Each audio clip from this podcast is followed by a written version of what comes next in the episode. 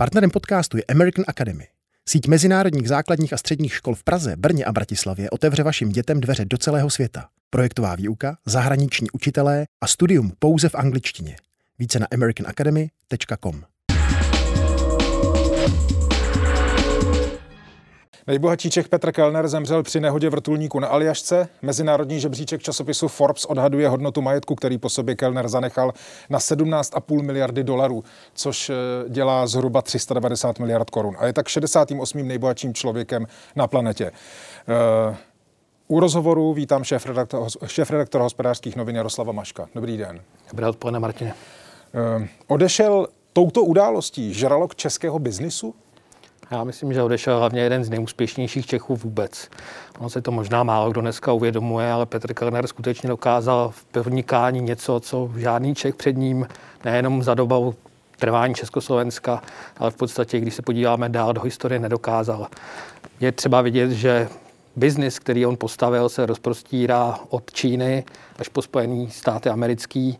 Mezi tím všechno do něj patří taky, takže je to skutečně velká postava nejen českého biznisu když vezmu to, co jste teď říkal, tak eh, dá se v krátkosti říct, jak se člověku ze střední Evropy, který začínal, ostatně jak o tom mluví i titulek v hospodářských novinách, u kopírek, u prodeje kopírek, jak se mu podařilo dosáhnout toho, že má jedno z největších evropských podnikatelských impérií? Tak bylo to především tím, že Petr Kellner měl obrovský drive. Lidi, kteří s ním dlouho pracovali, říkají, že umí přemýšlet out of the box, to znamená, že se umí dívat na věci jinak, umí vidět příležitosti tam, kde ostatní třeba neviděli nebo se jich báli. A samozřejmě mu k tomu nahrálo počátek 90. let, kdy skutečně byl na začátku privatizace a velmi dobře jí prošel a velmi dobře si byl vědomý toho, jakou příležitost skýtá. Co to vlastně znamená, když se u 90. let a u tehdejších privatizačních, eh, řekněme, postupů řekne, že někdo tím dobře prošel? Já si pamatuju, že jsme třeba tehdy před pár lety mluvili s Dušanem Třískou, který se nazývá otcem české privatizace.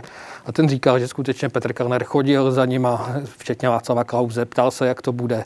Zajímaly ho ty zákony, zajímaly ho do detailu, jakým způsobem se to bude všechno vyvíjet. A teď nenaznačuju něco špatného, teď jenom naznačuju to, že skutečně si v úzovkách odchodil to, tu příležitost, která se mu potom naskytla.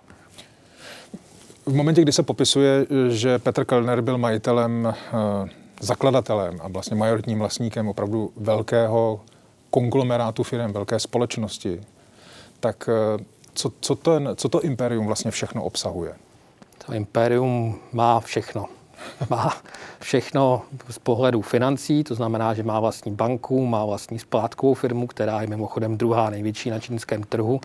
Máte na mysli Home Credit? Mám na mysli Home Credit. Je vlastně zajímavý, že z Brna, z Česka, včetně českých expatů, se podařilo v Číně. Tady je Martin Veselovský. Chci vám poděkovat, že posloucháte naše rozhovory. Jestli chcete slyšet celý podcast, najdete ho na webu dvtv.cz. Tam nás můžete i podpořit a stát se členy DVTV Extra.